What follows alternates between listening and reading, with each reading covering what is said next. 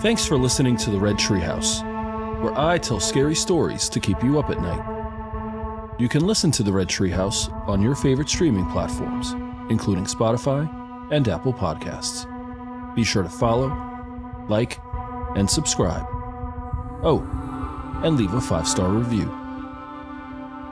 You can follow the Red Treehouse on social media on TikTok, Instagram, YouTube, X, Threads, and Facebook at Red Treehouse Pod. And now you can find the Red Treehouse on Patreon. Join the Red Treehouse community and receive exclusive member benefits, including personal shoutouts, early access to episodes, bonus episodes, and more. Shout out to our newest Patreon subscriber, Chris. Thanks for your support and for listening. And as always, if you have a scary story or topic you'd like me to feature on an upcoming episode, email redtreehousepod at gmail.com. Important note sources for this episode can be found in the show notes.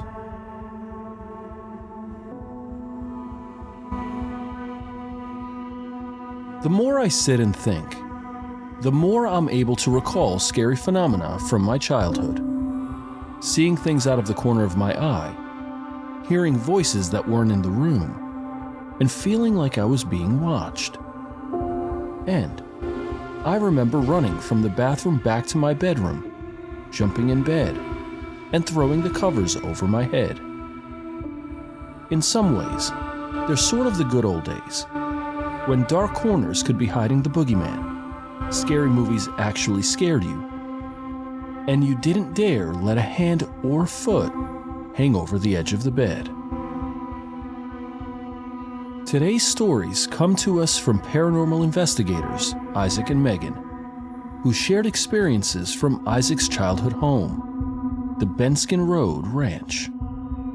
And having read through it in preparation for recording, I can say this it's wild.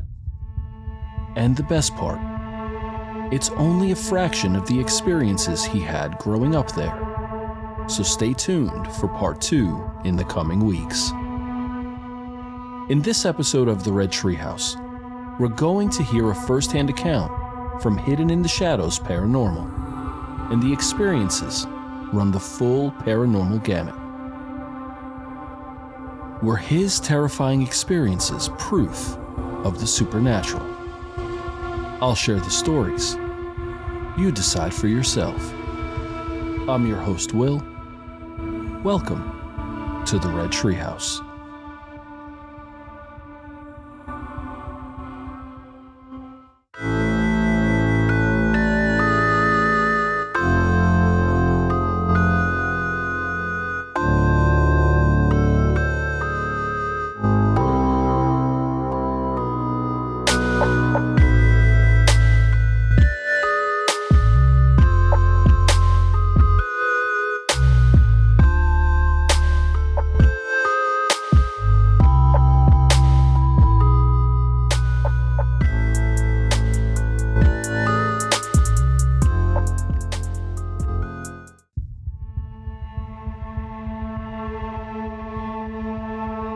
Many paranormal investigators have a defining moment from their childhood that motivates them to uncover what lies beyond.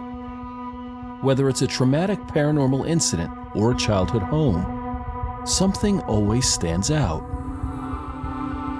Both my wife and I have had way beyond our fair share of encounters, and even homes, that have provided us with some of the most intense and haunting experiences. For me, it has to be my childhood ranch that has left a lasting impression. The encounters I had there were so significant that we often refer to it as simply the ranch. I'm not the only one who has had experiences there. Other family members, friends, and siblings have as well. Let me give you some background on the ranch. It's situated in a small town approximately 50 miles north of San Antonio, called Blanco. When I was young, the town only had a population of 1,300 people, and it hasn't grown much since then.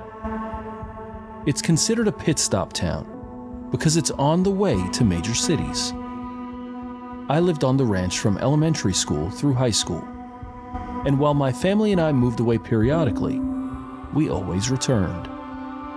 My grandfather owned the property, and my uncle and dad had their own homes on the ranch as well. In my youth, the talk of the paranormal was never really mentioned. It would only be randomly discussed by friends here and there when they would ask about experiences we all had. But other than that, nothing. The first story I believe I should tell is one that happened when I was relatively young. I have two younger brothers, and there's only about a couple of years difference between all of us. Not only did my brothers and I grow up on the ranch, but my dad and his brothers also grew up there. On the ranch, there was a house that was on the other side of the property line, underneath a barbed wire fence, facing an open field. This house looked like a burnt down home or a barn type building, but it was so far away that you really couldn't tell what it was. My brothers and I were told that a witch lived there when we were kids. As a kid, I assumed that it was a ploy by my uncles and dad to basically keep us away from the house. One day, my brothers and I decided to sneak underneath the fence and move towards this house, thinking we could get to the bottom of what's inside. We didn't get more than 30 yards away from the house when we heard a witch cackle. Loud enough where both my brothers and I heard it and started hauling back to the house.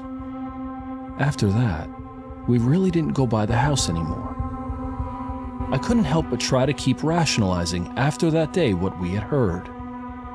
It made no sense though. I knew nobody was around that area, and nobody had lived around that house for a while, so it couldn't be a prank.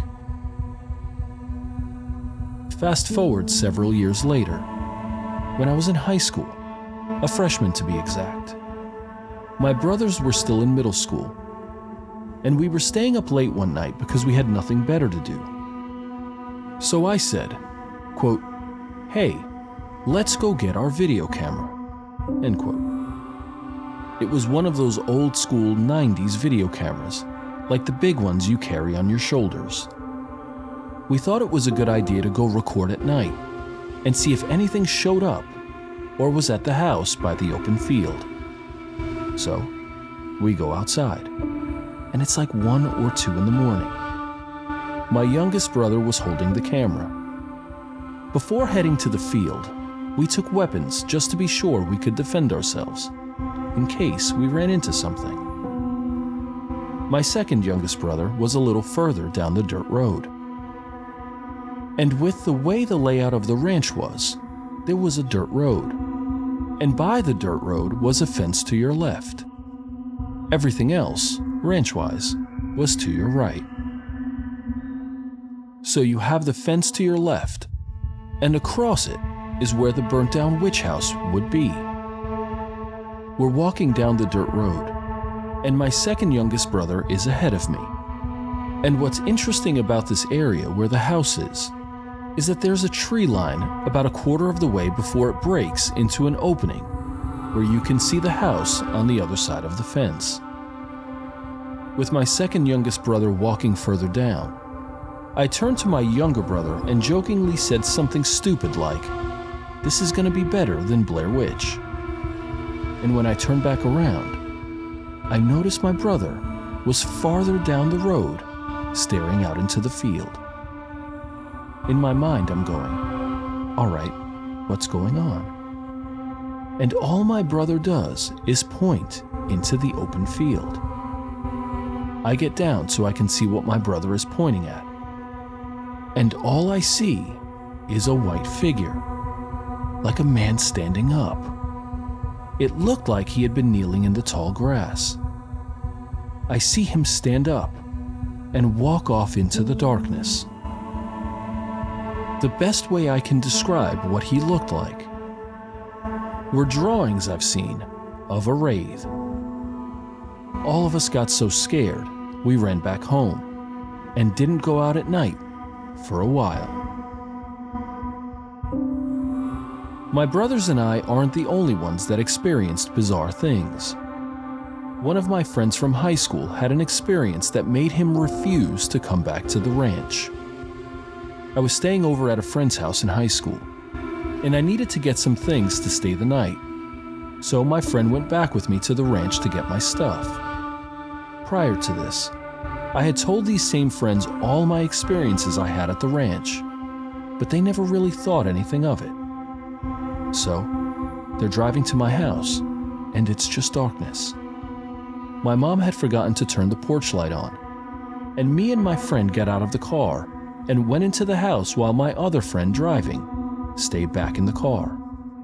So, I went into the house with my friend and talked to my mom for no more than five minutes, and we walked out the front door to leave. I specifically remember saying, Oh, the porch light isn't on. Let me turn it on so we're not walking in darkness. And we get to the car, and the friend that was driving is now in the back seat with a completely freaked out look on his face. I ask him, What's going on? What's going on? And my friend yells, Get in the car, get in the car. I throw my stuff in the truck and get in. My friend, as we're driving away, starts telling us what he experienced. He said it wasn't maybe more than 30 seconds that we entered the house when he heard what sounded like a hoof stomp. But he said it sounded like it was in the distance. Then, right next to the car. And when he looked around, he didn't see anything. Then, the hoof stomp started again, off in the distance at the car. Off in the distance, at the car. He was getting so freaked out because he couldn't see where it was coming from. He thought it may have been a horse, but then he proceeded to jump in the back seat so he could see a full view of what's around him. He ducked down, and he said he started to hear what sounded like a long claw scratching at the side of the car. That's when he started honking the horn for us to come out. And when I turned the porch light on, was when everything stopped. And as we were leaving, the weirdest thing happened with the deer. So he's telling us this story, which already has us freaked out. But then, we noticed the deer. I lived out in the middle of nowhere, so seeing deer isn't uncommon. But as we were leaving, the deer were staring at us, not moving, not running away, just staring at us. When we got back to my friend's house, we checked out the car. Obviously, he heard the claw mark, so we wanted to check the car to see if there was any physical evidence of what he heard.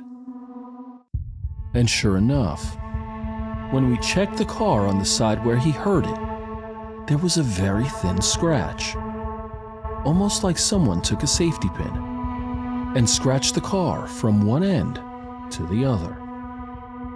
After that day, my friend didn't come back to the ranch until he had to again later on. This is the same friend that was driving in the previous story.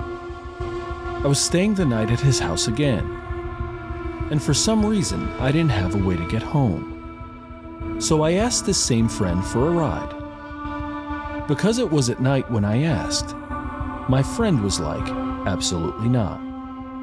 But then he caved when there was no other way for me to get home. As soon as his friend takes me up to my house, he rushes me, like, hurry up, man. Get out, get out. I want to hurry up and leave already. And I chuckled and went inside.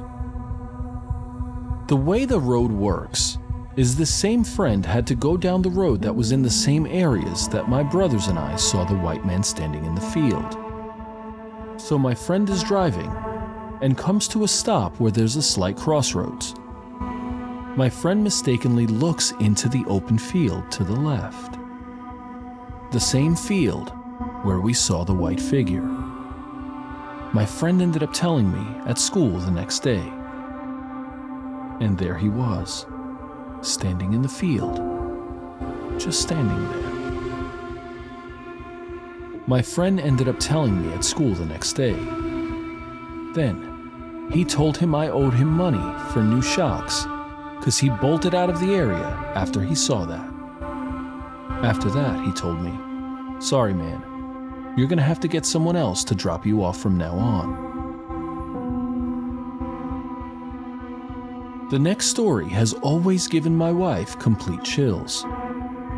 We talk about these next two encounters on our episode of The Ranch, and she always has a freaked out look on her face.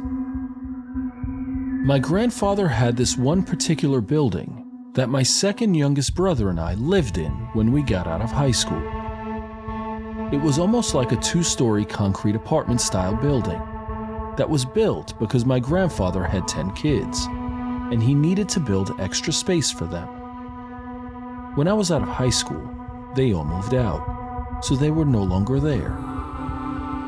My brother and I lived up there once they moved out of their parents' house. We both had separate rooms. At the time, my brother and I both worked overnight at a grocery store. So by living there, we gained some independence, but we're still close to home. One of the times I was living up there, I had a routine where working overnight, I would sleep during the day and stay up at night. That was my routine for like eight years.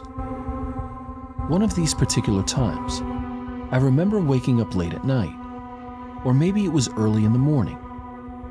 Either way, it was dark outside. I'm somewhere between awake and asleep when I see a little girl in all black like she's a shadow figure. Yet, I can see her in extreme detail. I could see the details in her clothing. It was a Victorian style dress, but it was all black like a shadow. She's hitting my nightstand with her fists and yelling, Wake up! Wake up! And then, in an extremely low, evil tone, slams the nightstand, and goes, Wake up! And it was so loud, it knocked me out of my sleep and woke me up. And the scary thing is that when I woke up, I noticed the water bottles on my nightstand were moving, like when you would hit the nightstand. Later on the next day, I told my brother what happened, and he goes, Oh, you saw her too. I respond, Wait, what do you mean? Have you seen her? My brother says, Yeah, she was at the end of my bed one night, just staring at me. He continued to say, and another time it was maybe 11 o'clock, and I opened my eyes and saw someone in my room. And he said, it looked like a girl in a Victorian dress. But when he blinked his eyes again, she was gone. Another encounter that is equally as creepy to that one actually happened to my cousin Valerie. Like I had mentioned earlier, my grandfather owned the main property, but there was my dad's house down the road, and then further to the other side of the property. The left side of our house was my uncle's place. He lived there with my aunt and cousins. The house was about 100 yards from my dad's house. And you would take this little dirt road to go all the way up there. Anyway, my cousin told me that one of the nights when she lived in that house, that she woke up in the middle of the night because she felt like someone was in the room with her. She looked to the foot of her bed, and she saw this old woman crouched down with just her eyes and her head peeking above the bed. The old woman stared at her for a good minute, minute and a half, and she didn't move. She didn't change. She didn't blink. She was just there. In my cousin's head, she started rationally thinking, well, maybe somebody broke into the house and someone is just staring at me. My cousin didn't ask for anything or try to see who it was, so she decided she was going to throw her blanket and make a dart for her parents' room. She threw the blanket, and as she's running out of the room, she looks back, and the top of the blanket falls, and it looked like someone was underneath it. At this point, she's running to her parents' room screaming and crying. My uncle busted into the room ready to defend himself, as if there was someone who broke in. And all they see is the blanket on the floor. No open windows, no unlocked doors. In fact, everything was locked and closed, and nothing was out of the ordinary. It's funny that I even remotely use the word ordinary, even when I talk about this ranch, because these stories were only a small fraction of the multitude of encounters still left to tell. Needless to say, this ranch has served such an important part of my personal journey into the paranormal. I haven't even begun to scratch the surface on the absolute spookiness that surrounds this place. We haven't even mentioned any of the alien stories or the weird cryptid tales. I'll save that for another time. A special thank you to Hidden in the Shadows Paranormal for sharing this first hand perspective of the scary phenomenon at the ranch. Be sure to follow them on Instagram and TikTok to keep up with all their scary paranormal adventures. I'll admit, all the scary stuff I experienced as a kid is almost child's play compared to these stories. And here's the thing I believe all of it. Because, and I've said this before, there's just too much unexplained stuff in the world for it to be dismissed offhand or rationalized beyond recognition. As we close this episode of The Red Treehouse, I'll admit that shadow people really make my skin crawl. And the story about the old woman peeking up over the bed really set my hair on end. After all this, we're left with a lingering question. Are Isaac's terrifying experience at the Benskin Road Ranch proof of the supernatural? I've shared the stories. Now you decide for yourself. I'm your host, Will. Thanks for joining me in the Red Treehouse.